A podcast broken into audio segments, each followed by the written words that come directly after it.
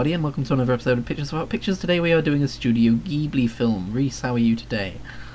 I am good. How are you? I am high energy, which is weird because this feels like a very low energy movie, so I'm sorry about that. I'm sorry I came in so Uh, fast. It's a pretty like consistent uh, mood. Yeah. We can't talk about the movie already, Reese. We've got to do the preamble, the, the, the, the, The pre-ramble, more yes, like. the how. no, we did that five minutes before the, the, Yeah, the, we- the stream yeah. started. Um, Yeah. w- we are We're actually doing. slightly early today. But yeah. Yeah. Um, well, we were like a minute early, but yeah. Yeah. If you want to get all all down and in the gritty with it, I listened to last week's episode. I don't normally do that because I was like, we didn't even talk Mm. about a movie. I want to make sure last week's episode was good, and in Mhm. my humble opinion, it was okay. No, it was good. I will say that it was. I enjoyed it, and Yeah. I'm like, It was oh good- damn. Because it's um, what was great about that was it was very much just a case of us sitting down and talking, which we do quite often anyway. So it's Yeah, you we know we had a it was literally chat. just taking exactly it was just taking what our normal conversations were and just recording it. Yeah, which So- is which is an entirely unique premise for a podcast that nobody's ever thought to do before.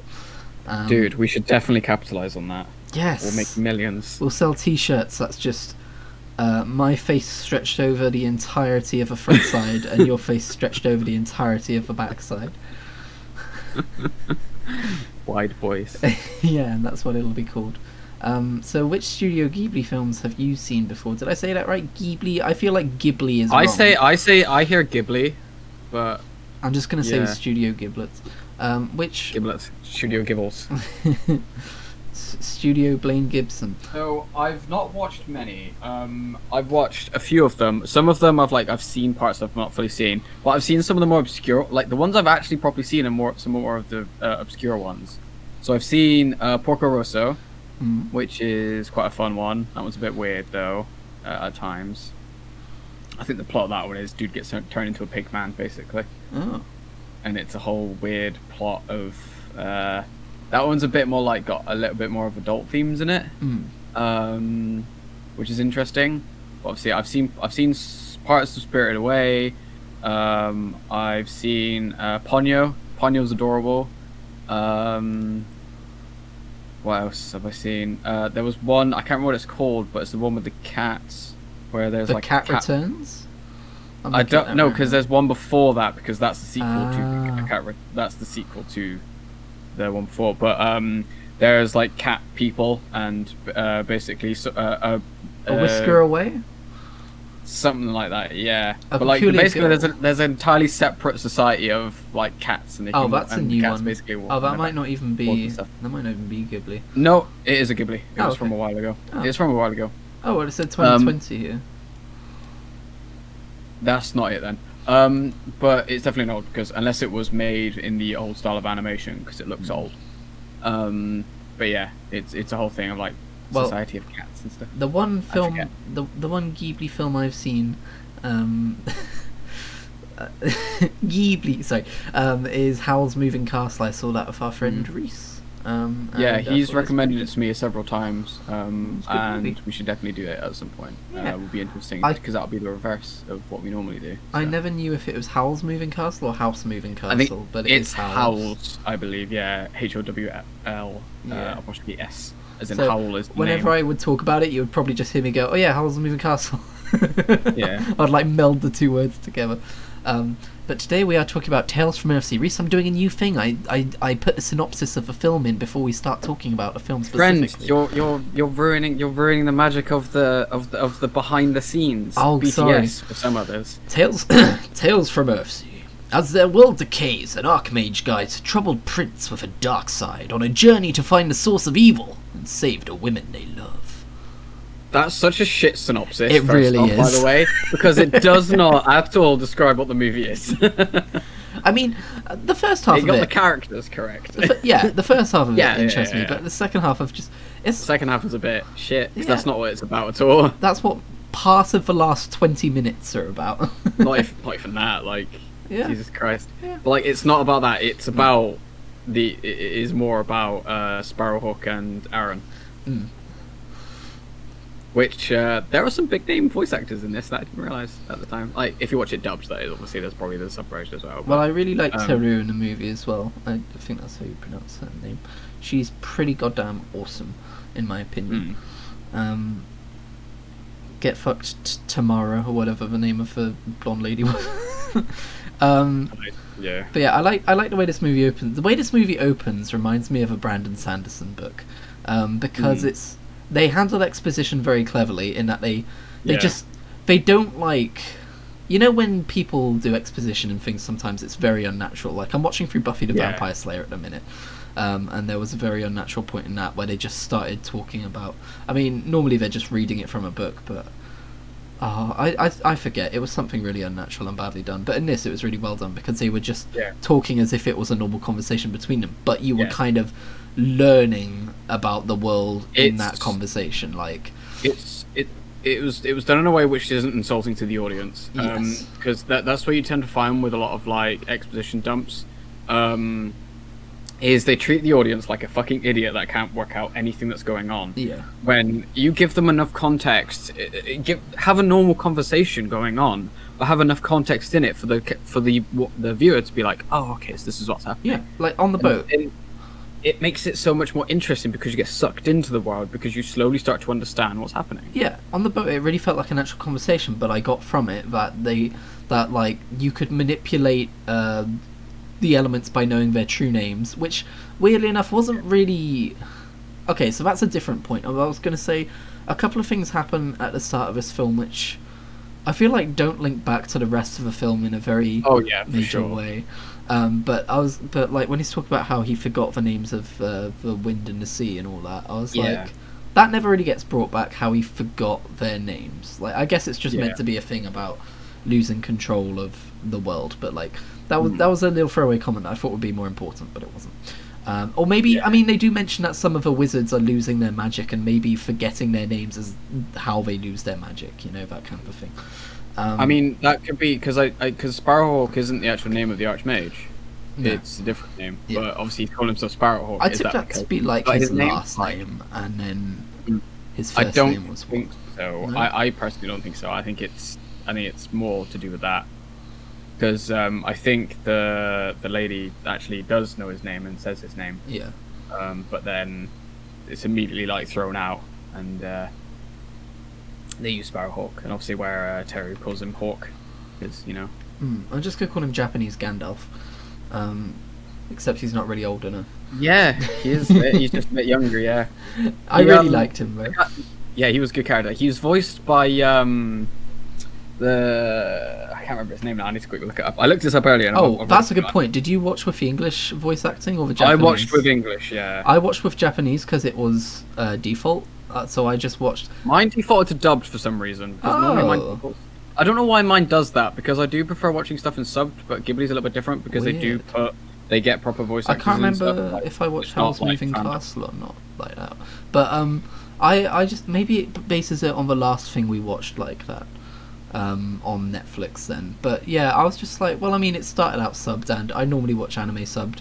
Uh, I mean, I think you can still have really good dubbed like um voice actors that do it English, but I I really love the sound of the Japanese language, even if I can't understand it per se. Oh yeah, for sure. It's there's something very there's something very um flowing about it, like Mm. almost poetic in a way. and they're Um, so yeah, uh, they're so expressive with with the way they say things as well. For sure, for sure. Like because they've got different versions of a word based on how it's being said. Um, so and that and that that alone, like you feel the sort of force behind it as well. Yeah.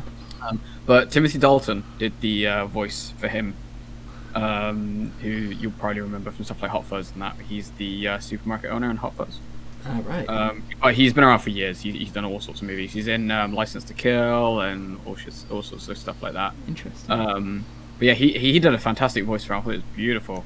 Um, Willem Dafoe does the bad guy, oh. and there's something really off-putting about how he does his voice for most of the movie, which we'll get into once we get to him. Hmm. Yeah, that's cool. We can talk about the different versions of the movie we saw then, basically. There you go. Um, Yeah, yeah, For instance, I was going to mention how uh, when the king is walking, and by the way, that transitions into more overt ox- exposition where they're like, yes, I know how the world works. The world works like this. The dragons have control of the wind and the fire, whereas mankind has control of the earth and the sea, where they would Yeah. all already know that already. Um, obviously, we know that already, I mean. Um, so that was a little bit more of it, but I liked the very opening scenes exposition. But um, Yeah, yeah. Yeah. I mean, there's only so much you can do without like being like, okay, look, this is the deal. Yeah, like, yeah, know. exactly. Uh, but when they're walking through the hallway, in the Japanese version, uh, court wizard's voice acting sounded like he did not have a drop of saliva in his mouth. Like, and I Oh, don't mean no. that he talked like this. It was more literally like you could almost hear his tongue like in his mouth. Like that's how dry Yeah. his mouth sounded. And I was It's just like, oh. Just before that, speaking of voice actors, just before that, you know, when the two guys run up to him, Mm. um, and say like, "Oh, about this." Yeah. One of them is Liam O'Brien. Damn it! I should have watched the English version. But he's only in it for like two seconds. It's fine. I love I, Liam. I was. I, I kind of had a joke because obviously My Liam O'Brien- yeah, pretty much, just less ill of them. Yeah. Um, but uh, yeah, like he, I, I, I was, I was gonna make a whole joke about being like, um, that's something we do in animated films or something, where we have the the O'Brien o'clock, where we just be like, he appeared at this point. so literally, not even four minutes in, and Liam O'Brien's there. So Amazing. there you go.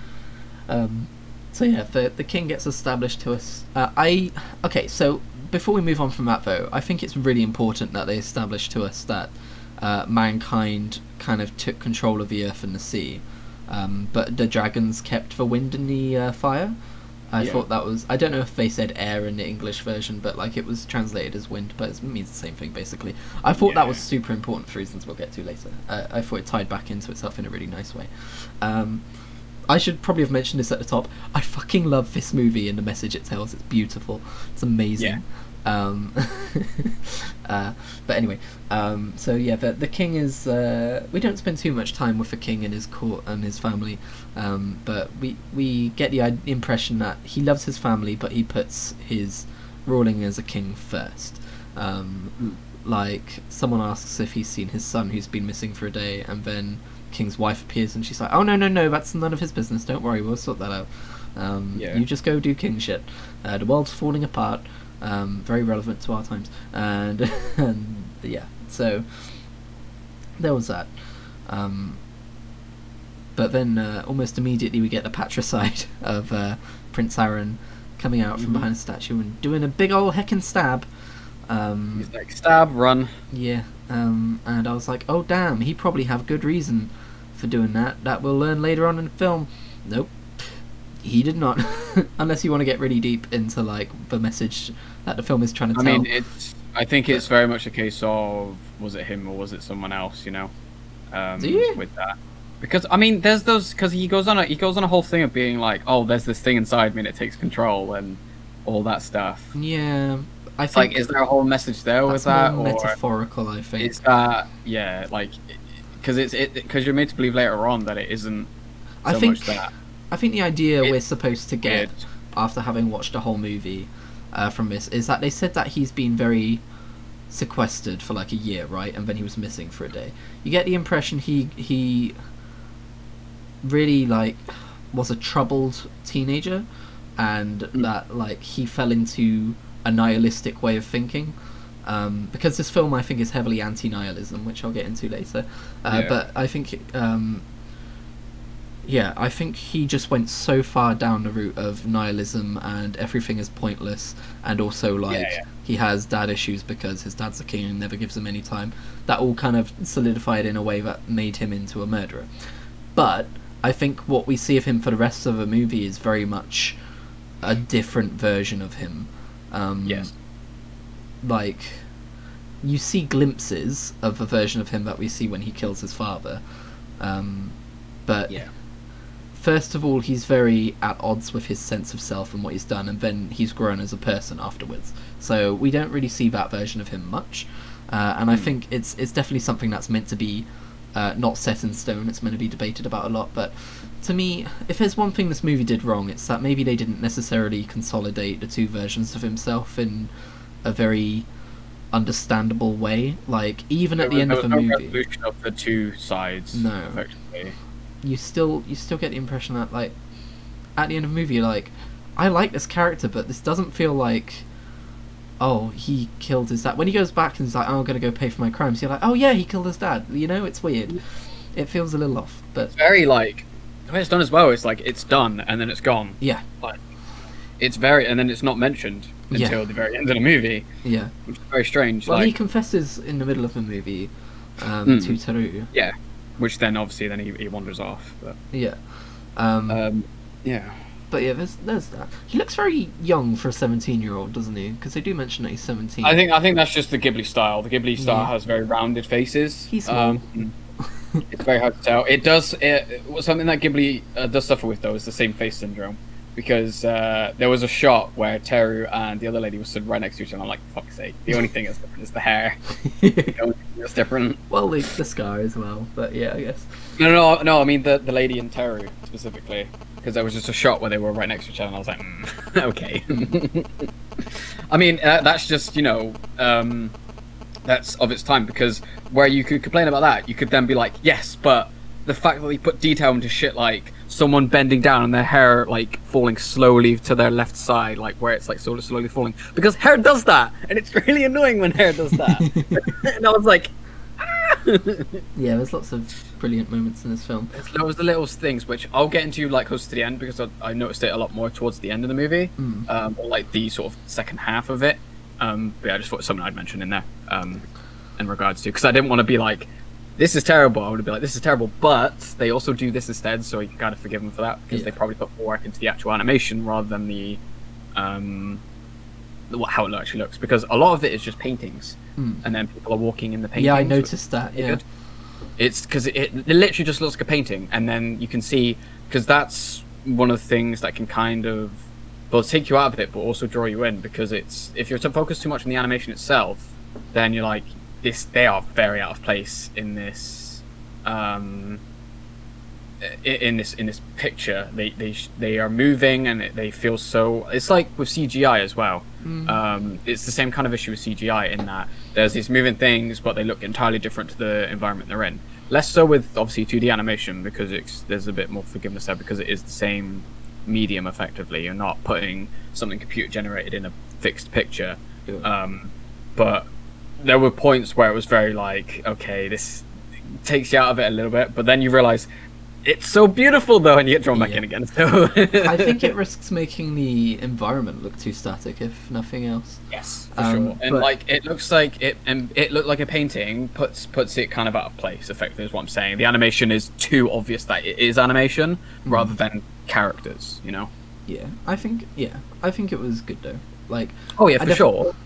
It, it, was a case of because I was focused on it because bo- both of us for sure I've seen so much anime and stuff now. It's just one of those things where you watch something enough, you just see it, and it is as much as much people love Ghibli. It's not so much about the animation a lot of the time or the uh, the, the design of characters and stuff. It is more about the actual the actual physical animation of certain Yeah. things, and the attention to detail, and like the actual beautiful imagery. That and obviously the beautiful storytelling and the mystical wonder that is a Ghibli film. I, f- I Um, think the painted environment sets it apart from like anime series. You know, like I've seen, Yes.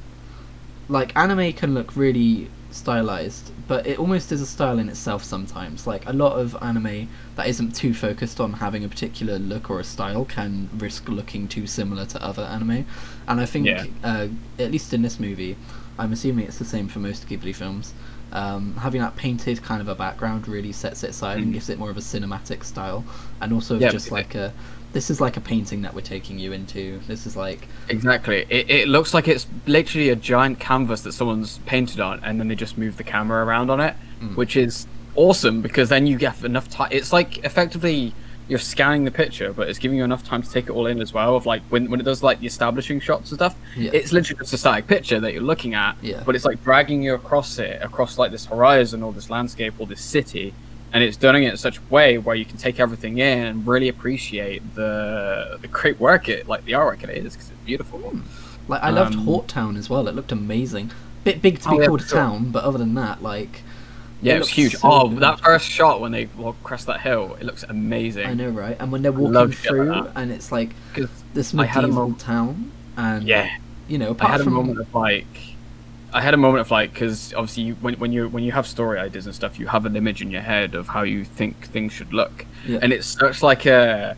It- it's a bit tropey in a way of like having that established shot of the city and stuff, but it's it's great because obviously you, you get an idea of the area and you get an idea of what it could be like, and Mm.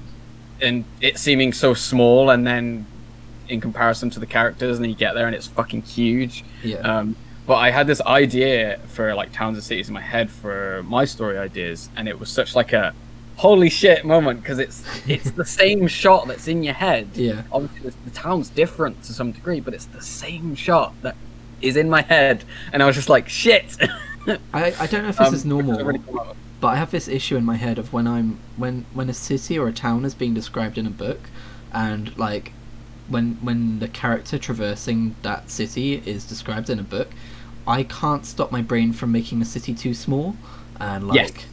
Yes. like almost like you can see the entire city in one shot from up high um, whereas in reality it would be a lot bigger than that hawk town is like the very like antithesis of that of like look how big this place is and you can get lost in it and stuff That's that's something I've, I've definitely had issues with myself as well. Where like you think if it's so small, it's like, and then you start thinking about it, like, wait, no, that doesn't make sense. Mm. So which then I just sort of like, so what? How would I make it bigger? And I kind of just sort of de- almost like delve into my own imagination for a bit, and just sort of think and.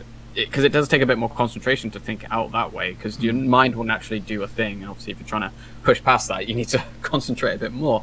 Um, but the general idea is like I would like stretch it out and be like, okay, so there'd be a road here, and then there'd be buildings here, and then it would go this way, and then this would be here, and then and then kind of just build it out like that. But Mm. the, the whole image never really sticks, which is No.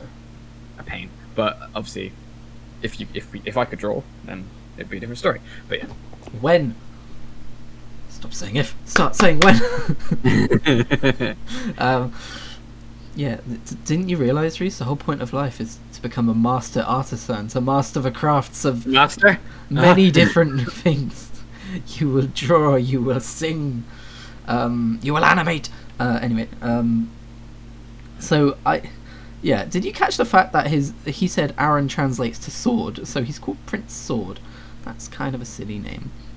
Yeah, Um, Bit although odd. It doesn't quite match Swordbert and Shield. Oh, what's the other guy called? Shieldwood? Or is it? No, it's Swordwood and Shieldbert. They're characters in Pokemon Sword and Shield. Uh, Amazing. they are. yeah. They're definitely what they are. Um, but yeah. Um, so, so yeah, I really loved how big Hawktown was.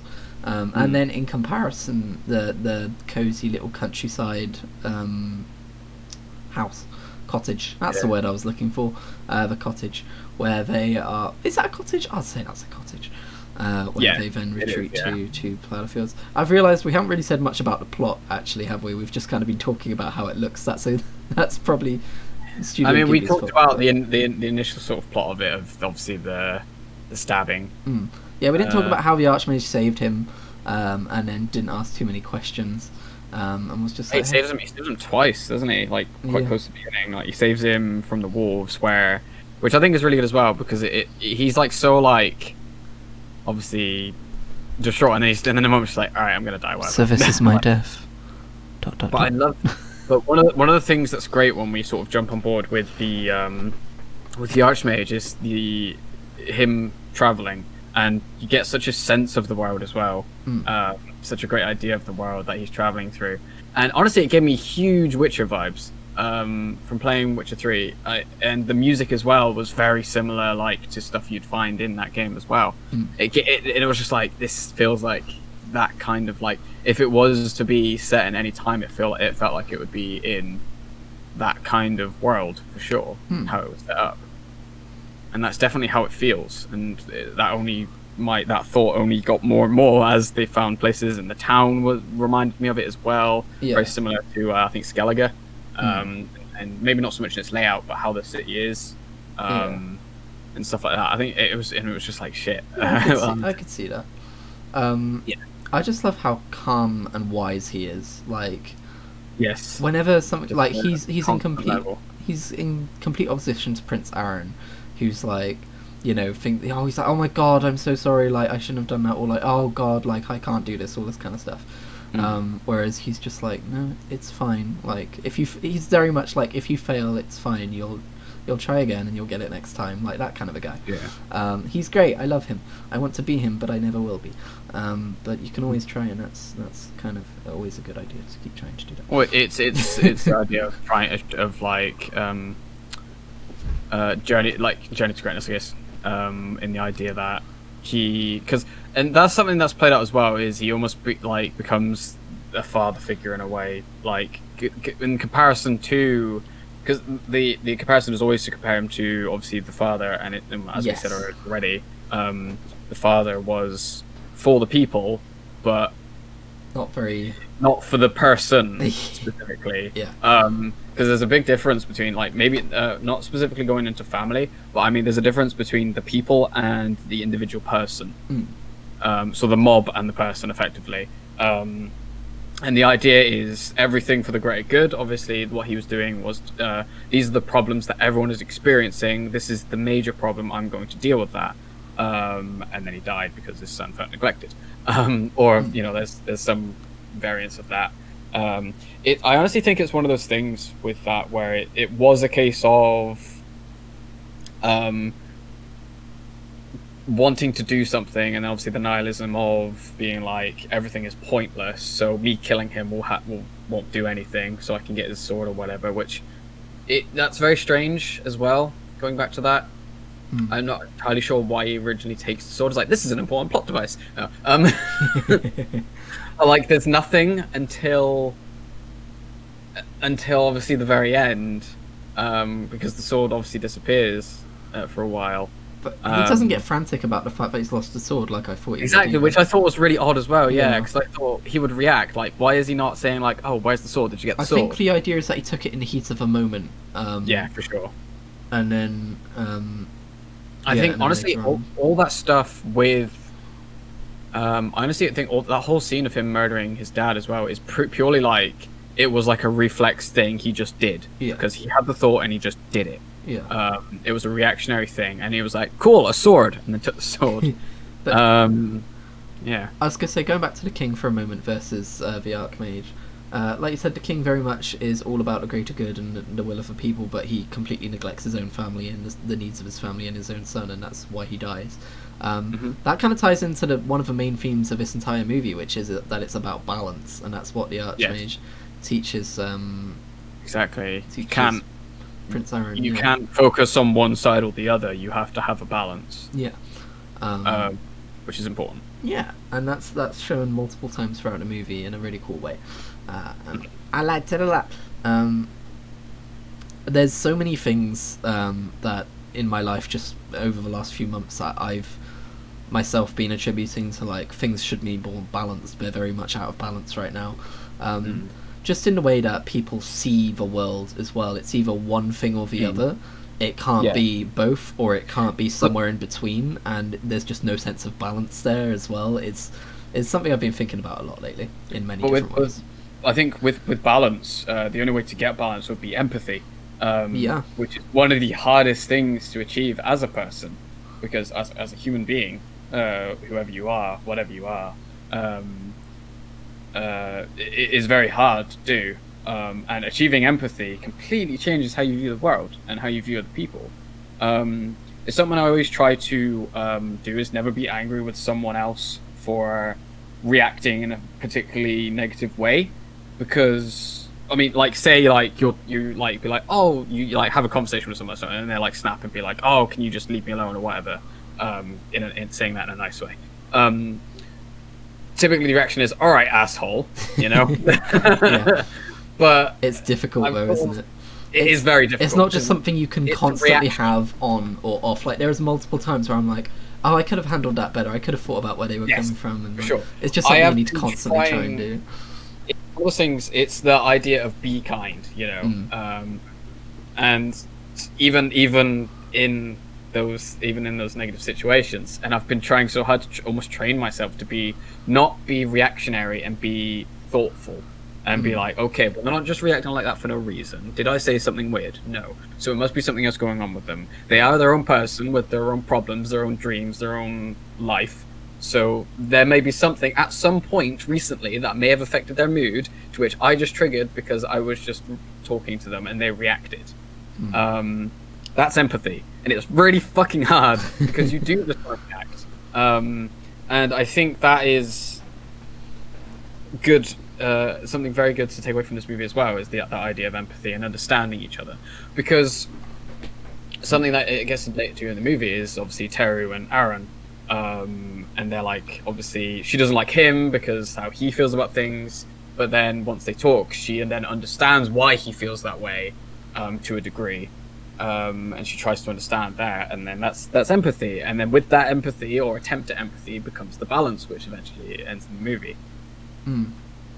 Um, but yeah, it, it, it's just even even now, like it is just about understanding, um, or trying to at least, Yeah. like, or maybe not even that far, just knowing you don't understand, you know, yeah. just being accepting that you don't understand something, um, because for example, we're both white, right? We're both white dudes, uh, of varying sexual preference, um, and um, uh, fuck, lost train of thought now.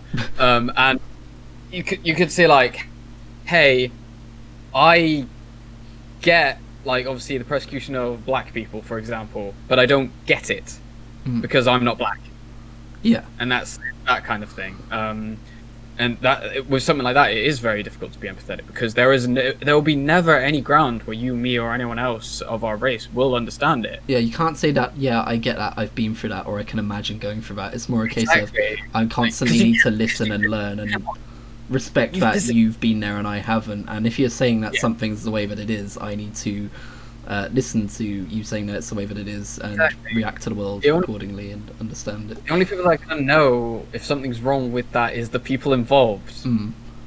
It's like it's like saying there's probably a good analogy here somewhere, but it's like saying like because you don't feel something, so effectively like um, it's like going to a blind person being like, "Oh, you can't see." Uh, well, I don't know what that's like. I close my eyes sometimes, but it's like it's like no, you don't understand. Yeah. Yeah, exactly. It, it, it, it's, the same thing. Yeah. It is exactly the same. Thing. It's And like you can when- understand what it's like to not be able to see for a moment of time. You can't understand what it's like to have never been able to see for your entire life, or never again be able to see and live your life with that entire like thing on you. That's yeah. Mm-hmm. But but we're. I mean, I don't know. We are about- getting off. Sorry, I, I do this all the time. I don't know about you, Reese, but I achieved the enlightenment of empathy at, at the age of six. I've been I've been wise beyond my years for, for many decades now. and and- modesty too, apparently. of course. I don't mind about it. I'm such a. I'm so. Fu- I'm just so full of wisdom, dude. I'm just, I'm just gonna throw wisdom over. Anyway, this is getting weird now. Um, so Um, I guess to say to say something um, slightly different about the movie, I was just gonna say that it captures the um, I, the setting of idyllic life really well, even between scenes of strife. So like, you constantly have these shots of like, you know, sunset across fields and just like the the sleepy nature of town at around that time of day as well. I like Yeah. sunset. I keep gravitating towards those scenes. Um, I was thinking to myself, I would almost love just like a YouTube video which just focuses purely on the aesthetic of this movie, of like the the sleepy, peaceful parts of this movie. Um, I, I really enjoyed that a lot because t- a lot of movies focus so much on like action, action, action, and then like suspense or this is happening and then there's more action and there's like establishing shots, but that's about it. But this movie very much wanted to be like, this is the world that this is all happening in. Like this is it's not just a backdrop, it's the world. You know what I mean? Like it's important Yeah. in a movie. And I, I thought that was Yeah, because really well. yeah, because it's the idea of like this is all that's here, and the that very existence of that thing is being threatened, yeah. um, which draws you in more because it's like, well, no, it's pretty. No, don't do that. yeah. um, obviously less dramatic, but Hmm. uh, but yeah, for sure. Um, so yeah, uh, and then that scene with the old ladies where they're walking up the path, um, and they're they're oh, I hate them. They're um, they're But that's- rumoring, they're gossiping about um, that the the blonde lady whose name I keep forgetting. I'm sorry, it's Tam- Tamiru or something like that. It's Mhm. uh, I don't remember, but um, they're saying like she's probably a witch um, because she shouldn't be like holding up with a random guy and and like what's with that creepy girl of hers and stuff. And then they want something from her, Yep. and she gives it to them, and they For free. yeah for free. That's For what I was getting free. to. They don't they don't even like pay her. And then as soon as they walk away, they're gossiping about her again. Yeah. And and now she's got a random boy living there and everything. And then they fucking sell her out. And the most That's- annoying part about those characters is, I see them every day Yep. And out in the it's, world. it's so perfect. It, it, it's it's the opposite of empathy. Yeah. It's it's exactly. piling it on. It's like uh, judging and Yeah. then being like, Judging oh well, I think. I think well. this I think this way. Um, and then like it's the whole like idea of point of like not someone not caring in the idea because like when, when people specifically like there's always the excuse of like there's no point me doing this nice thing because they won't care or they won't you know react in a positive way or anything or won't change anything and that's obviously people like that will always prove that to be correct. Yeah. um, and people like that still exist and it's horrible. Because i work with people like that as well. Yeah. and it's not good because i mean it just it's negativity and then it just piles it on and it makes it worse and worse and worse. And then that person may feel like oh well i'm being wronged for no reason. Why should i be nice? And then that's another person that is no longer being nice and is negative now and then the cycle of hate continues yeah, I think it's a type of nihilism uh, again in the movie. Um, Yeah. I, I should probably come out and say I know that there's this whole.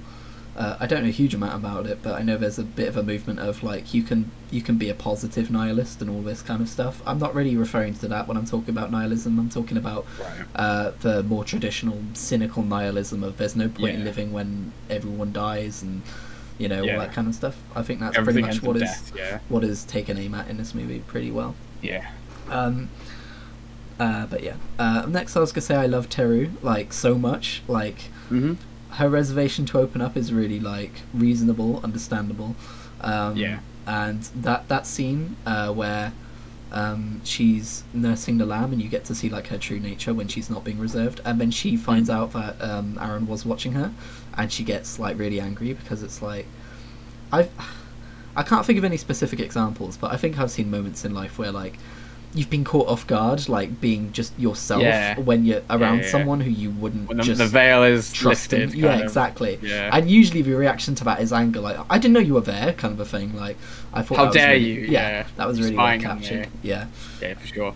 I like, and I, I love that at the moment it's revealed why specifically she doesn't like him as well, yeah, and it's the fact that he doesn't care about life. He sees it as yeah. pointless. Because he says that in front of her, doesn't he? The first time they meet. Yeah. Because uh, yeah, when he when he slavers. saves her from the slavers, uh, he says um, uh, something along the lines of "I don't care about my life." Yeah, that he threatens to kill her, and no, he threatens to kill her, and he Yeah. says, I think something along the lines of. Um, do it, life is meaningless, I don't care either way, or something like that. Yeah. And it, it kind of spooks the guy and he runs off.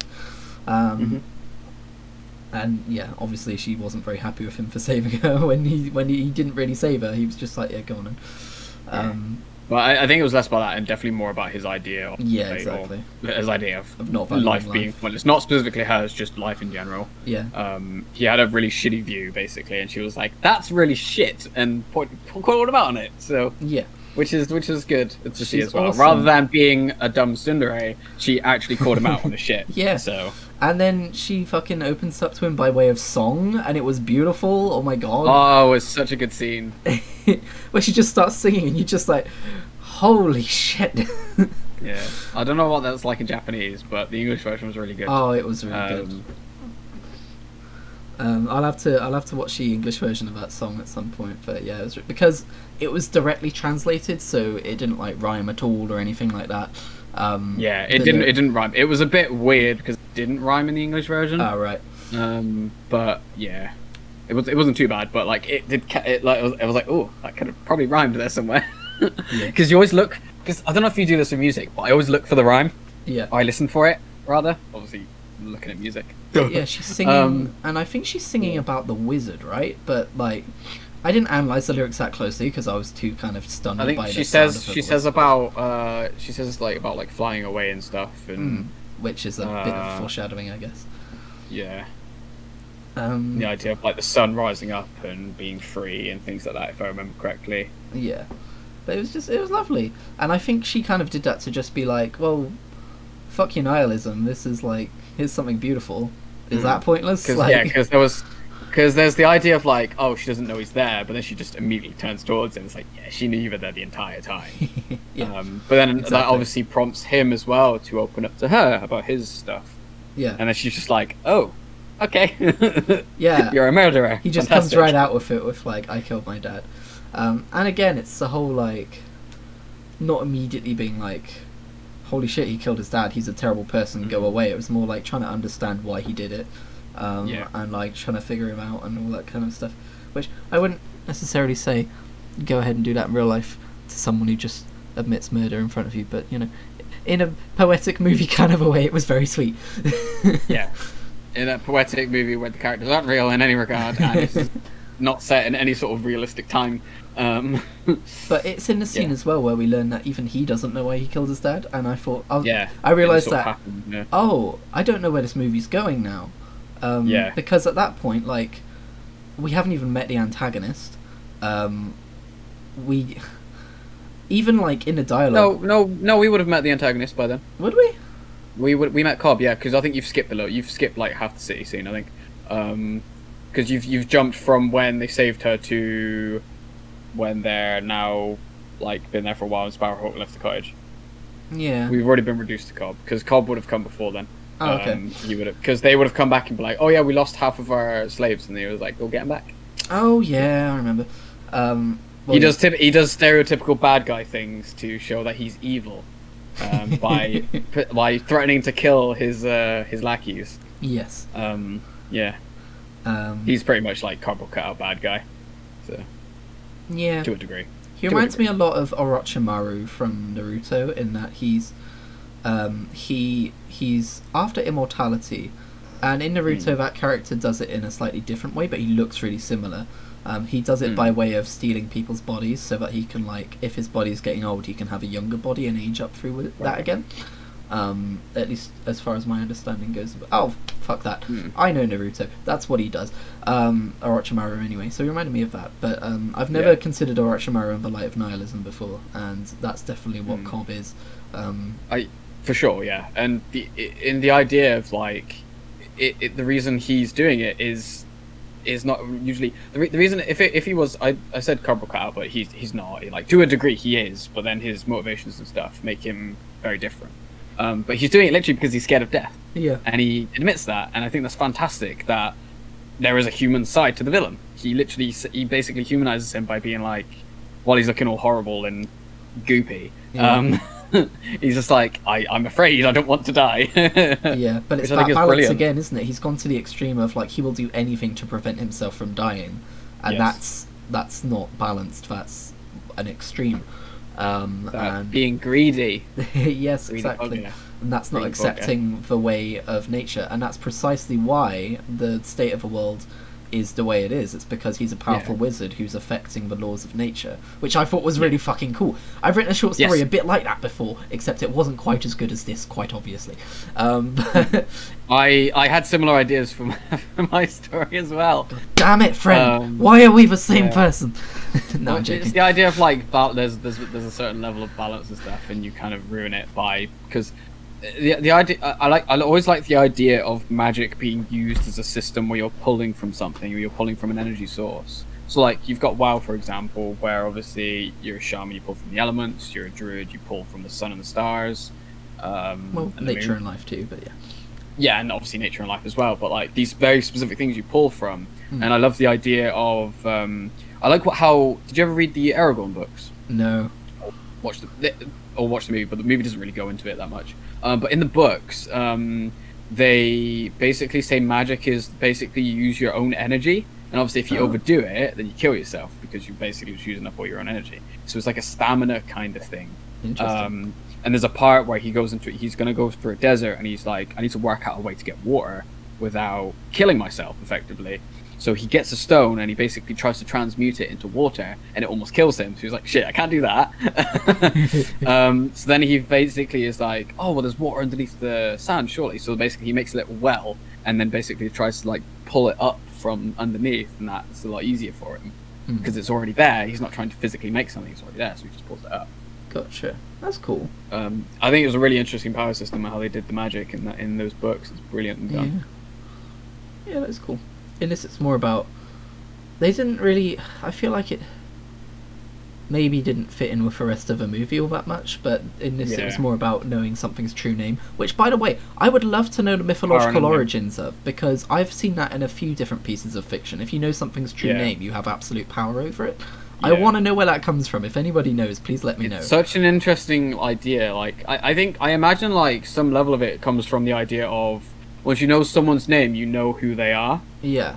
Um, so then you have some sort of power over them in I remember the book Skullduggery knowledge, Pleasant. I guess. The book Skullduggery Pleasant does it in that you have Let's do a quick Google if we can find anything. Uh, in Skulldug, I've only read the first book of Skullduggery Pleasant. It's a young adult uh, fantasy fiction. It was really good though.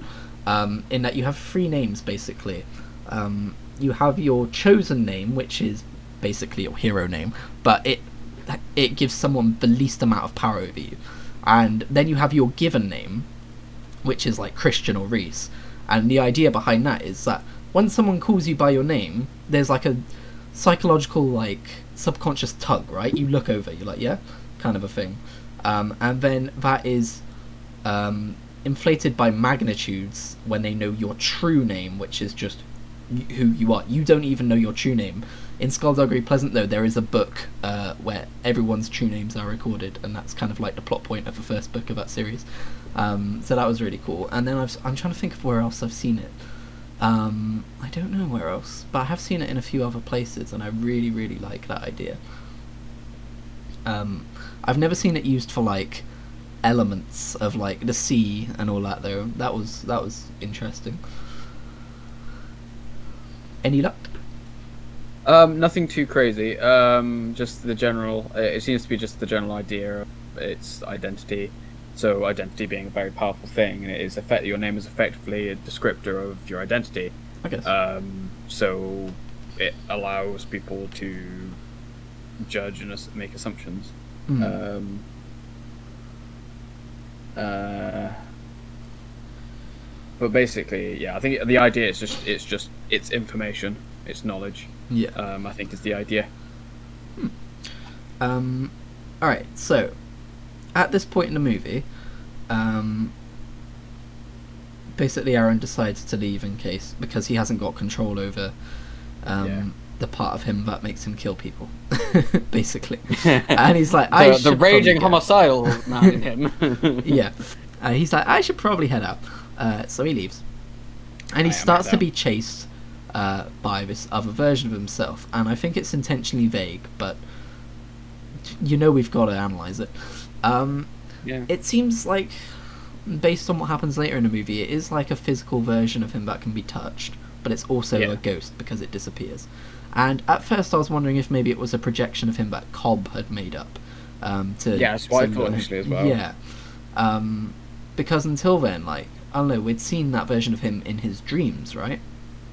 Um, so, but yeah, it was very much. Well, I mean, at first, it seems like a manifestation of the homicidal part of himself, but later on, we realise it's actually the opposite. Um, Yeah, because the that's other- the part that the fetches Therru and it's like, no, like you, this is my true name. You need to tell me this kind of stuff because, um, you know, I can't do the shit by myself, and um, I've got the wrong idea on some things and stuff like that. I don't know. It got kind of vague. hmm Uh, but yeah, he got he, he got chased by his spooky self, and um, he ran into the swamp. Running into the swamp, I'm just going to put it out there. Generally, not a good idea. You want to you want to run the other direction. That's not the Mhm. swamp. Um, a because swamps are gross. B because swamps are spooky, and C because you could probably fall over in a swamp and get all muddy and then maybe drown a bit, depending on how bad it is out out there. You know, like hmm just go anywhere else, really. I mean, honestly, swamps, hmm not my swamp. Uh, anyway, get out of my swamp. Um, so I like how we learn more about when he gets kidnapped by Cob. Uh, we learn more about what what Cob wants, um, and he he wants eternal life, and he's I forget what exactly it is he says to Arren. Um, He um he says that he says that um, Sparrowhawk is close to learning it, right? But that's a lie. We know that's a lie because Sparrowhawk has already told us about the laws of balance, and eternal life definitely flies in opposition to balance. mhm. Um, so we know that, but uh, Arren's a bit of an idiot, and he's like, he no no no he he plays the whole no he's the bad guy because he's the one doing the thing that I'm actually doing. yeah, basically. Um, and Arren, and it's like, yeah, sure, I'll drink the, I'll drink the wine. Yeah, it's like here drink this. Okay. It's not poison. it's not poison. Okay. By the way, it was poison.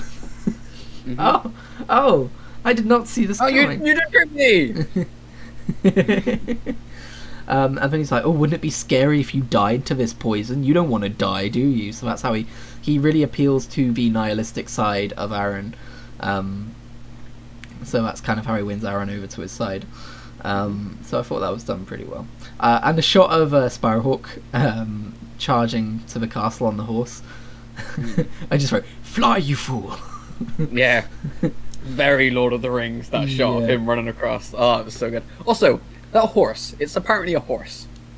I know, call it a right? horse. I know that It's is not a horse. That is it's like not a, a horse. fluffy deer horse. it's more like a llama or anything. yeah, yeah, yeah. But it's so fluffy. I know. and they never give it and they never give it a name either, which I'm really disappointed in. I know. It deserves a name. I want to give him pets. He's good boy. Yeah, he, Or, he looks very soft. or girl. We don't even know whether horsey yeah. boy I or mean- girl. Um. What did I write? The impossibility of limiting mankind's desire to restore balance is a neat conceit. I actually wrote a neat what is the word because I couldn't think of the word conceit and I spent 20 minutes googling synonyms of uh, conceit looking for it and I couldn't find it anywhere. Um, but someone in a YouTube video I was watching today said the word conceit and I just went, That's it! That's the word. That's the bugger! Fair enough. Um, so yeah, yeah, yeah, because that's Cob's whole thing, right? Is you can't limit mankind, um, la- Yeah. mankind's desires. Like they're so out of balance um, that it's basically impossible. So you might as well just embrace nihilism. Um, well, I guess Embrace it's not. chaos. It's not necessarily embracing nihilism, then, is it? It's saying It's just embrace. It's like going going against the grain and Yeah. like balance be damned. Just do what you want. yeah, just be like, you know, if you make yourself immortal, you don't have to worry about all these problems. That's Um, that's that's their thing. pretty much character. Cob's Cob is break the rules sometimes, and Sparrowhawk is the rules are there for a reason, buddy. yeah. Um. Uh, and did you catch that Cob has tar powers, meaning that the bad dreams that Arren was having was probably Yep. uh, brought on by Cob. Influenced. Yep. Because he has nice dreams. Because the first dream he has um, when he's in the the town, he uh, he has a nice dream, and he's like, there's a there's a dragon, and it's flying around. Hmm. um, which I, I think is uh, that's uh, now that I think about it, that's just like directly like almost him like being led on to the next thing because he sees the dragon and stuff, and then obviously he gets captured, but then they end up at the cottage where Therru is, Yeah, true. and then and then he has the dream there where he, obviously the Tar monster, and then he goes to Cob, so yeah, it, it's almost like a this is where you're gonna end bit, up yeah. kind of deal, yeah, I guess so. Um, which is interesting. I guess it's dreams used as a foreshadowing device then. Yeah, Um, for sure.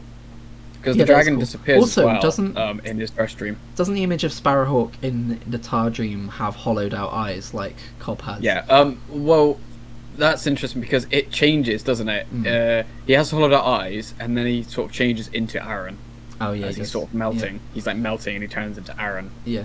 um, which is interesting. But yeah, he sounds like a zombie for a hot minute though. He's like, like, um, hi. and, and then Sparrowhawk's there, and he's like, "No, don't be doing the thing." And then and then Arren stabs him. Oh no!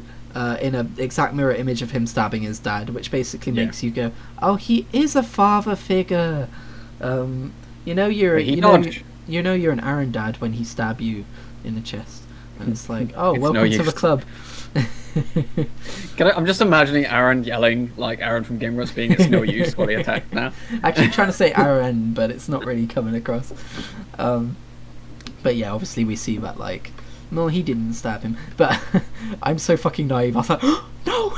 And was like, oh, Yeah, there was oh, like that moment of being like, shit. But then he was like, nah, he's fine. You know, he's, Fine. he's alright. So he Um, just dropped it so he could grab him. Oh, um, and then that beautiful soliloquy from I guess it's not a soliloquy because he's not alone. That beautiful um, what's the other one? Uh, oh come on, I did English. The one that isn't a soliloquy. The one where you're you're you're, you're giving a speech and it's just you talking, but you're giving it to someone. else. Monologue? Monologue. Um, that beautiful monologue where he's he's. I wrote it down. Um, he says to Aaron, "No man nor any living thing in this world lives forever, but only to us is Mhm. it given to know that we must die, and that is a precious gift. This life that is our torment and our treasure does not endure. It is a wave on the sea. Would you force the sea to grow still to save one wave to save yourself?" And Yeah. that's when I sat bolt upright and went, "I love this movie." Yeah. that, That, was um, beautiful. That was translated perfectly over. Uh, Yeah. On the that was Yeah, 'cause that's- pretty much word for word how it was said uh, in the dub version as well. and he says it It's so calmly well. and Yeah. quietly in, at in my Um, version. yeah, yeah, for sure. And It's uh, done so well. Yeah, and um, I just started writing down quotes at this point in the movie because this is when the movie really starts revealing what it's about, and you're just like, oh Yeah. fuck, I love this. For sure. This is like everything I believe in. Um, um, I, I like when um, Therru uh, stole into because I, I guess I'm jumping across scenes here, but like obviously when the the ghost version of himself approaches her and is I mean firstly she frees herself because she's a badass. Um, although I Mhm. don't know why she didn't turn into a dragon. Actually I do. I have a theory on that. I'll get back to that. Um, but um, she frees herself. She's running and she meets the ghost dude, and he guides her to him. And then he's like, "Oh, hey, I'm I'm basically um, the side of him that like loves life and all that kind of stuff." Um, just give him a big old hug. I forget what exactly he says, um, but he gives her the sword. Yes. Yes. No. No, she has a sword no. already. Sparrowhawk gives her the sword and says, if he comes back, give him the sword. Gotcha. He just guides her and hugs her, and it's like, please. But then, as the audience, you're like, but he's there! Um, yeah. yeah. uh, and she, she's great, and I love when she confronts him, um, Mm. and um, and she says to him, "You're you're not afraid of death, you're afraid of life." And I was like, "Ah, Yeah, Therru, pretty much. why you gotta be so truthful? Why you gotta be dropping those truth bombs? Because that's that's hundred percent, yes, that's yeah." Uh, I think uh, I think that's a very common thing. Um, with uh, nihilistic schools of thought is that they're so obsessed with death that actually it turns out that they're that they're it's almost like and I can say this because um, I think I've been there in the past uh, but it's the whole um, you're so obsessed with the fact that life ends uh, that you're telling yourself never- oh there's there's not much point to like actually living the life part of it because it ends. Like what's the actual fucking point? I guess I haven't been specifically there but I've been in similar schools before, um, and, it's, um, and it's like actually you're, you're kind of like almost convincing yourself that you don't need to go out and live life and you're just scared Yeah. of living life because it can be painful sometimes because of people die uh, Like and you get attached to people and they die. Yeah. so Um, but uh, it reminds me so much of a part. Uh, so I think I told you about Bo Burnham, uh, Mm. comedian. He does a lot of like comedy, comedy music and stuff with some like moral stuff in there as well, which is really interesting. Um, he has a song called "From the Perspective of God," and I think one of the lines he says in it is something along the lines of, um, um, uh, "You pray so badly for heaven, um, but life on earth could be heaven." Mm. Uh, but you pray so badly for it that you can't make it happen because you're thinking too much about the death part and not the actual living part. yeah it's very similar similar message to what this is that's very nice um, Mm. So and it's a brilliant song well. my favorite the, the entire idea is like uh, why um, why are you doing what I'm telling you or what I'm quote unquote telling you to do? Why not just do the things you think are right rather than be doing them because I've told you to do them? yeah You should be doing them because they are the right thing to do, not because you were told by some higher being. Hmm. Exactly, and um, I like that. I like that message too. Um, and I was gonna say my favorite quote of the entire movie comes directly after that, where Therru says to him, "You think your life belongs to you? Tenar gave me life. That's why I have to live to give life to someone Mhm. else. Labanan. That's the only way we live forever." Um, and I was just like, "Did you just fucking?" like look inside my soul and like take take like what I believe in and put it into a movie from like 14 Yeah. years ago because Jesus Christ that is so beautiful Um, it's a beautiful movie with a beautiful message, um, and it's done in a way that's like the message can mean a lot now for sure, Mm, especially like, now with everything going on. It's it's a little bit different, but for years now I've been oh banging. yeah, for sure. No, I just mean to what I'm about to say. It's a little Oh, bit okay, different. sorry, sorry. It's a little bit different, but for years now I've been banging on this drum of like,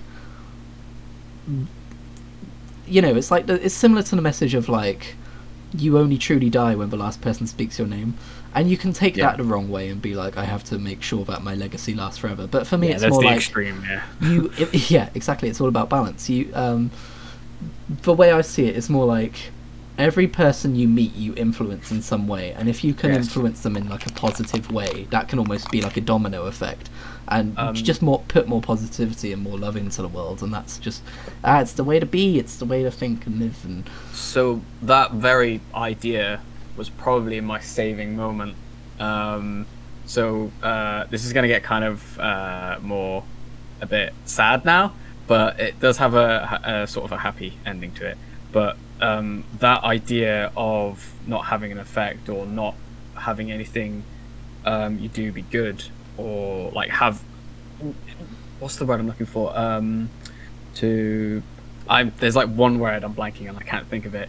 Uh, to basically put something out there that'll that'll last, or something that will exist. Put something into the world Mm. that will be like I did this or whatever. Like even like the smallest thing. Um, one of the things like that that whole idea of like it's pointless because everything I do will be a failure or whatever was the reason I got hard to hit so hard by depression when I did. Um, It was shit. It was horrible, and it was one of the worst times of my life. Uh, probably the worst time of my life, but you know, we're we're not. I don't want to attempt fate. Um, but uh, and the idea that got me out of it is, I want to be that person that puts something out there that will help someone else. I, I want I want to if, if I stop existing for whatever reason, Hmm. I want I feel like maybe there's someone that I couldn't save almost. Like if we're going to be dramatic about it, let's be dramatic about it because it's much easier to say when you're being dramatic because it's much more fun. yes Um, but uh, if I don't do this thing, then I can't save a specific person. Hmm. Um, I'm not going to go too much into this character um, because it will spoil My Hero Academia for you. But there is a character that gets introduced. His superhero name is Lemillion. His idea being he wants to save a million people. okay Um, and there is uh, a whole thing with it. I'm not going to tell you spoilers because it's the whole thing. But basically, stuff happens, and yeah, and uh, there is a beautiful manga cover uh, of the part of a part where a bunch of shit happens to him. It's in the anime as well. That's already come out. Um, but he uh, he's carrying someone. Uh, he's carrying, I think it's a child, if I remember correctly. Yes, it's a child. Um, and uh, his his outfit has a million across the chest, Mm. um, but she's covering up all the zeros, so it's just one. yeah And the person he saved is her, so one. all right Um, I think it's so beautiful um, because, and then and then he gets super like something horrible happens to him. Um, but like that all happens, and then the manga cover for it was like, "You saved one person, you've you've saved someone. yeah It may have cost you a lot, but you saved someone." And I think that's kind of how I take moving forward now. Hmm. The reason I do what I do, the reason what I try, why I still try, is the idea of I could be that person, or I could inspire that person almost, like the knock-on effect of good, um, good equals more good, um, yeah positivity and good vibes, and just throwing it out there, just into the stratosphere, just, um, and putting it out there so aggressively that it's like sticks, but not doing it because I want something of myself to still last. Doing it because I want other people to last, or I want that feeling to last. yeah Um, which is what got me out of the dark hole that I was in, um, and why I'm so cheerful and chipper as I am now. Um, but it, it, it's and this idea that it, the way it portrays in this movie resonates with me so well, Hmm. and it's frightening. Um, for me to to see it in, in such a in such a light and be like, okay, I, I get this. yeah. For me, I think a formative moment was I, and this was before I started thinking about things in terms of, um, you know, how it can how it can affect other people in a positive way or anything. But um, around oh I want to say 2014 or 2015, I became obsessed with uh, the idea of a butterfly effect of Yes. every tiny little thing that happens affects everything else.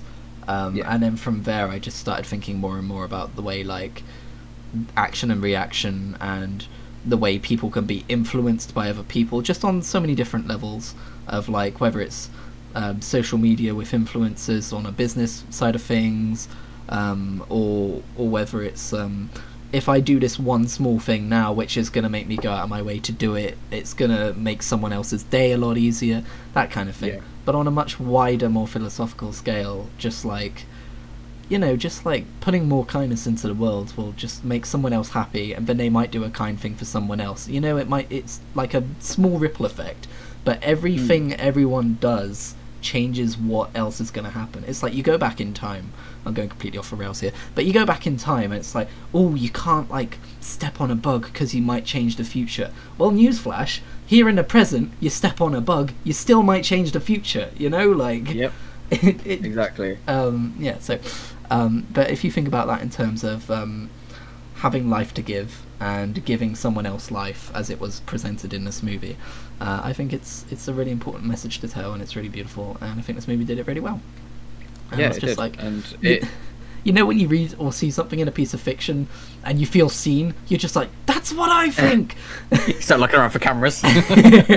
That's basically what this movie did in this scene for me. I was just like, oh fuck. it's it's it's done so well because it's it's it's it's almost like obviously it's not that's not the intention of course but it is a level of uh seeing like uh, how depression can affect people as well for sure. Mm. because nihilism is an effect of depression for sure. Yeah, um fuck i felt it. I'm sure many others have felt it.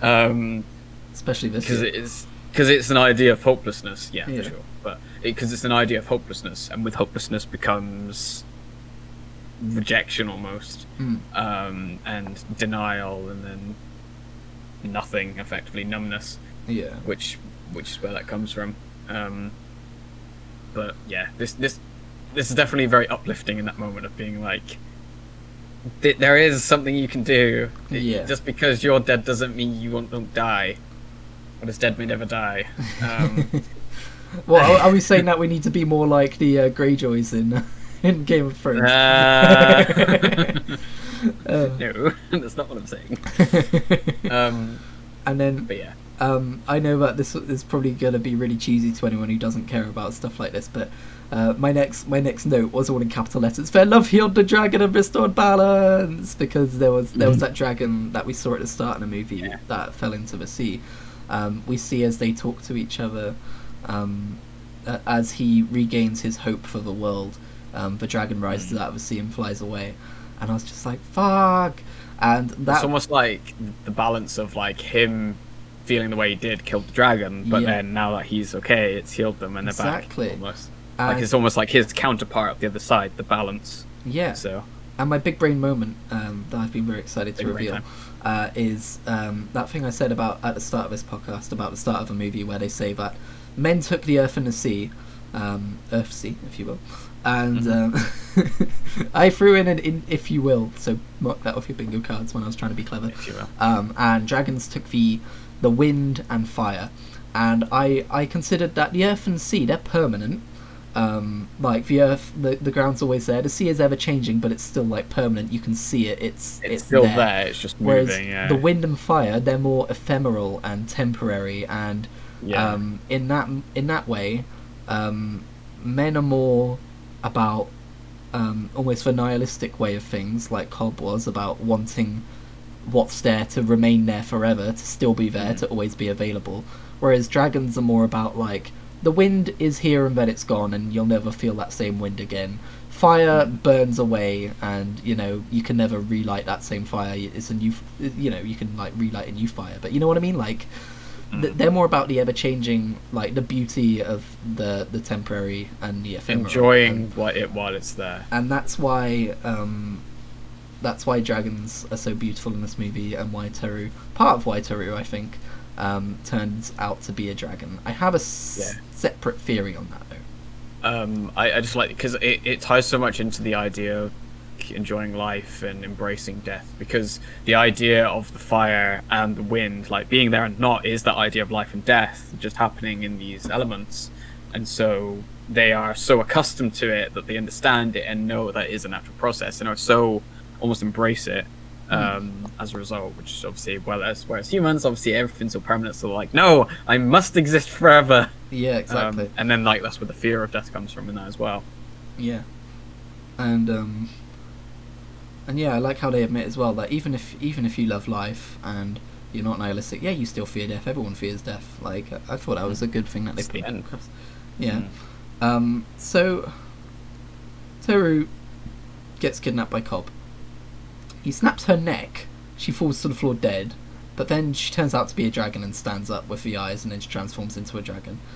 I think it's possible. I think there's a possible reading of this movie that says um, that if dragons are to be associated with ephemeral stuff of like fire and the wind and death, um, then it could be the movie's poetic way of saying she did die, but like But she became reborn. A, reborn as a dragon. Almost. Like she wasn't a dragon all along. That was just an effect of her dying, but because of her beliefs of you know va- valuing life and all that kind of stuff, she transformed. she, she it's almost like she had the ideals of a dragon Yeah, but she became reborn as a dragon because she was a perfect uh, specimen for it Yeah. The only the only flaw I can see in that theory is that the movie doesn't run with it. She doesn't fly away never to be seen again. She can still transform back into a human. She still lives Yeah. at the cottage. So I'm not so sure, but it's I feel I don't know. I'd like to I like the idea, for sure. that. I, I Um, like the idea for sure because it, it, adds a whole because it it because then it is that idea of balance as well again like you, you feel so strongly about this thing you've died sure but then you change into this other thing Mm. um and honestly I, I think it's just the, the I think it's purely on the idea of the balance and the, the world is effectively trying to balance itself out again Yeah. um, by doing this, and then by doing so, it affects obviously uh, Arren as well to a degree. Mm.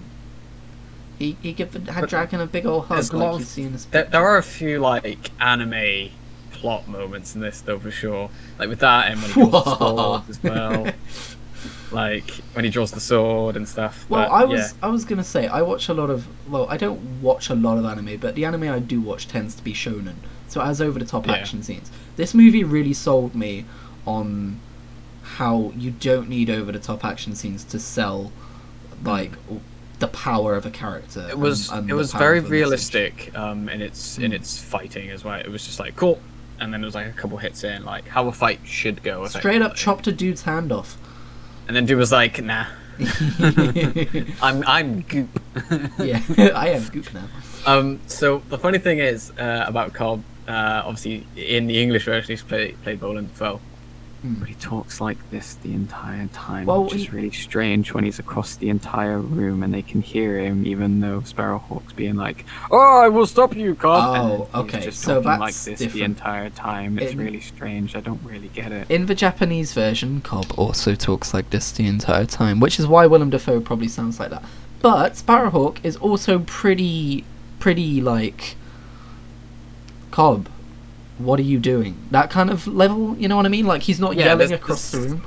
It's There's the level of calm, but he he raises his voice somewhat when he's in those situations. But like Cob, the entire time, it's just like like I don't I don't understand how he could hear him like when they were in when they were like facing off like for the first time. Yeah. Because there was such distance between them, but he was literally just like Talking like this, and and It one of the things that put me off about him as well is you could hear like the I'm you could hear the like the like the mouth sounds because he was obviously very close to the mic. Yeah. and they'd obviously had to scale it up a bit because he was quite quiet. yeah.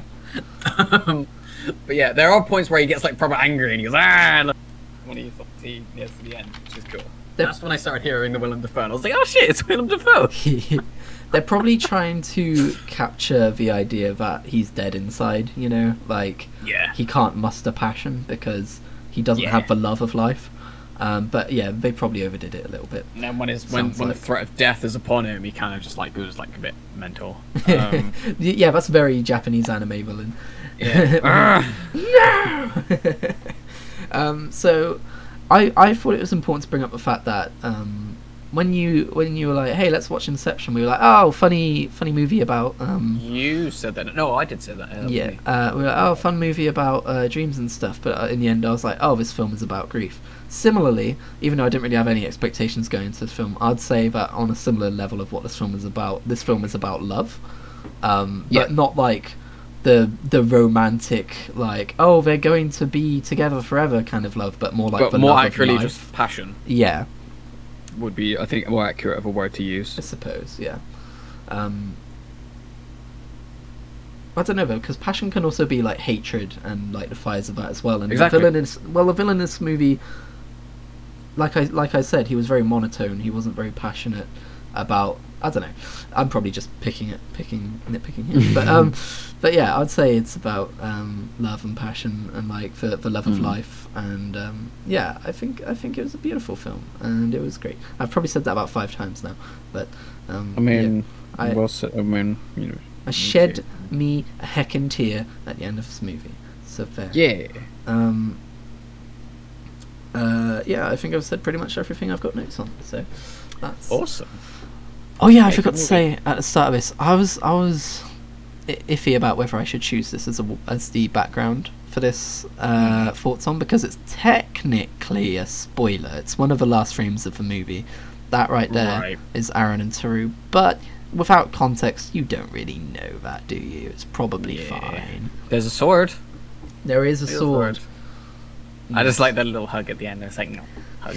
I like how there was no like kisses. You know, like yeah. Arren and Therru didn't kiss. Um, Sparrowhawk and uh, I, I like how it was kiss. left like open, as if Yeah. to be like. Obviously, the the villains were like, "Oh, they're all got your woman," um, yeah, but then like in reality, it was very much like, I mean, we'll leave it up to you. Like, I i- think- if you think they're on this together, if you want to ship them, go ahead. If not, and you know, I think it was potentially more of an artistic choice of we want. There are so many films where they end up like kissing at the end and stuff. yeah, We wanted to show that there's more to love than physical like passion of kissing and you know yeah, stuff like that. We want to show that love can be yeah, because more it wasn't platonic than that sometimes. it wasn't the point of that. It was literally just the love of existing, and Yeah. being alive, Yeah. um, being in the moment, and appreciating a nice hug with a dragon. I want to hug a dragon now. I want to hug the dragon too. um, but yeah, I, I just I, I think it's beautiful the way it's done. Yeah. Um, for sure. That Um, sunset though. That is good sunset. But I do like uh, one, one one last thing I will say as well is I like the idea of um, uh, Cob is almost like rushing to get this stuff done by the end because the sun's coming up, and it's almost as if like sun coming up is almost his timer almost. yeah, like of him like that. his time's up, like the light is here to banish the dark, and you are the dark, my friend. Mm. Um, so there's that level, and like And I guess it disproves his whole belief of, oh, everything's just death and darkness at the end of the day. And it's like, yeah, but then there's a new day. So what are you going to do? Yeah. always comes a new day until the sun explodes in a billion years. All right. Um, well, it's, it's I think it's like technically it's like halfway through its life cycle I think now, but we'll be long gone. The human race will probably be dead by then, I imagine, or Or elsewhere. moved on to the stars. Yeah, spread out. As difficult as it is to think that way in 2020, I think it's important to at least try and keep that up. Yeah, I mean, I, I, I honestly think like we'll be fine. Like, uh, if Doctor Who has taught me anything, I I'm I'm extremely worried about where the world's going to be in 20 years. Uh, oh yeah, for sure. Um, but like in twenty years, like, like I've baby baby boomers will be gone more or less. I don't want to break the entire spirit of this podcast, but I pretty much have it as a belief in my head that 20 years from now, the world will be, we will be dealing with the ramifications of what we've done. Um, oh yeah, for sure. and in a in in an irreversible way. Like I'm, Yeah. I'm not so sure that we are still gonna are ever gonna be at this height of civilization again. Like I'm, I'm having pretty damn depressing thoughts about the state of things. Yeah. if I'm honest. But Yeah, it it's it's it is upsetting to think like like with everything going on as well, like with climate change and just the general state of the world and how certain leaders and the way they're acting with, with, with in reaction to things happening. Um, mhm. it, it, it is it is annoying because like we're in a generation now that genuinely cares and uh, if we'd been born like ten years earlier, like we'd have so much more word over everything. We'd have so much pow- more power in the world, and we would be able to physically change things. Um, Well- but because we, because we're so young, quote unquote, um, we're almost being stifled because we don't know what we're talking about, Oh. or we're told we don't know what we're talking about. I think Um, I think and are- like, it's I'll- it's hard to put a finger on like exactly. I think there are people like that in older generations too, and I think there are people Yeah, for sure. who, when we get older, more people like that in our generation are going to come forwards. Um, Yes. And I think while our generation, on average, has more progressive views than previous generations, I don't necessarily want to view that as a complete thing, um, because we see our generation through filters of where we live, uh, social media as well, who we follow, what we see. It's really difficult to define. I, I lately I've been trying to stray away from the idea that our generation is the good generation versus others because we still we still waste. We still like look at how much we're glued to our phones, which are made in like sweatshops and stuff like that. We still have Yeah. our own shit. Um, It's it's the idea of like the the good place in that no one can be good. And I need to watch the last season of that place, because still. I haven't seen the last season either, so. oh, I don't know if I want But yeah, to. like, but I, I just love the I just love the idea of that where it's like this one person who knows exactly how it works, like worked it out and is adhering to it, and he won't go to the good place because of some weird thing where where things come from or how things are done. Um, and it's it's it's so interesting to think like we don't know to the extent like how how we get things or how things are made um and you know how things are shaped how things are grown how things are you know all this stuff Mm. um and it, it is it is extremely difficult to like be good yeah, like, we tr- to be truly good we just have to um, find our own personal balance and try and be as good as we possibly can. do what you can where you can Yeah. um yeah Um. Anyway, that's that's that's a podcast. I didn't mean to make it go all depressing at the end. Um, but yeah. Um, Reese, I was about to ask you what we're going to watch next week, but I'm deciding. your turn buddy Oh shit! How do you feel? Decided, tell Marcy. How do you feel about watching um, a Pokemon movie? Because I talked about that fairly at length last week. Um, about Depends how which one, because if we're gonna watch the the original one with Mewtwo, I will cry. the thumbnail is of Pikachu crying, Mm-hmm. um, which I'm already mousing over.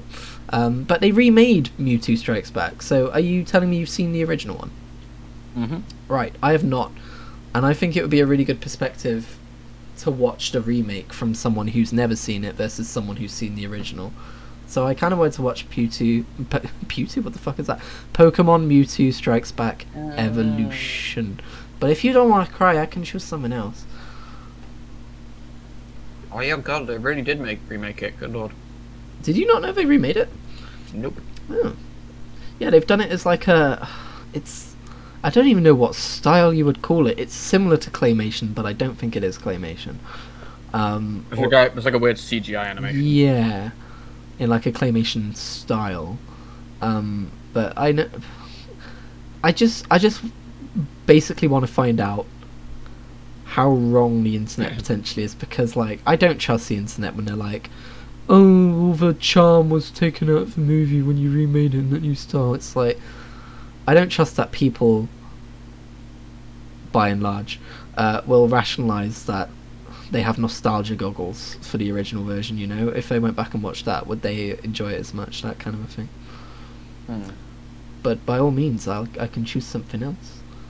I don't mind. You can go for that. Yeah. Okay. Mhm. Well then, next week. Next week on Pictures Without Pictures. Ash Ketchum. Ash Ketchum and his friends Misty and Brock meet Mewtwo, an artificially created Pokemon who wants to do battle. Oh, okay. Um, thank you for listening to this episode of Pictures Without Pictures. Today we had lots of deep talk. Next week we will be talking about our favourite Pokemons and how weird they looked in the new style. So don't Mhm. don't you worry. Also, won't be Reese as, uh, is going to Won't be as uh, weird and philosophical. Yes. Well, it might be. we can't promise anything. Um, but yeah, Reese, do an outro. How dare you put this upon me in such a manner? You have thrust this upon me, and I, sir, do not appreciate that very much.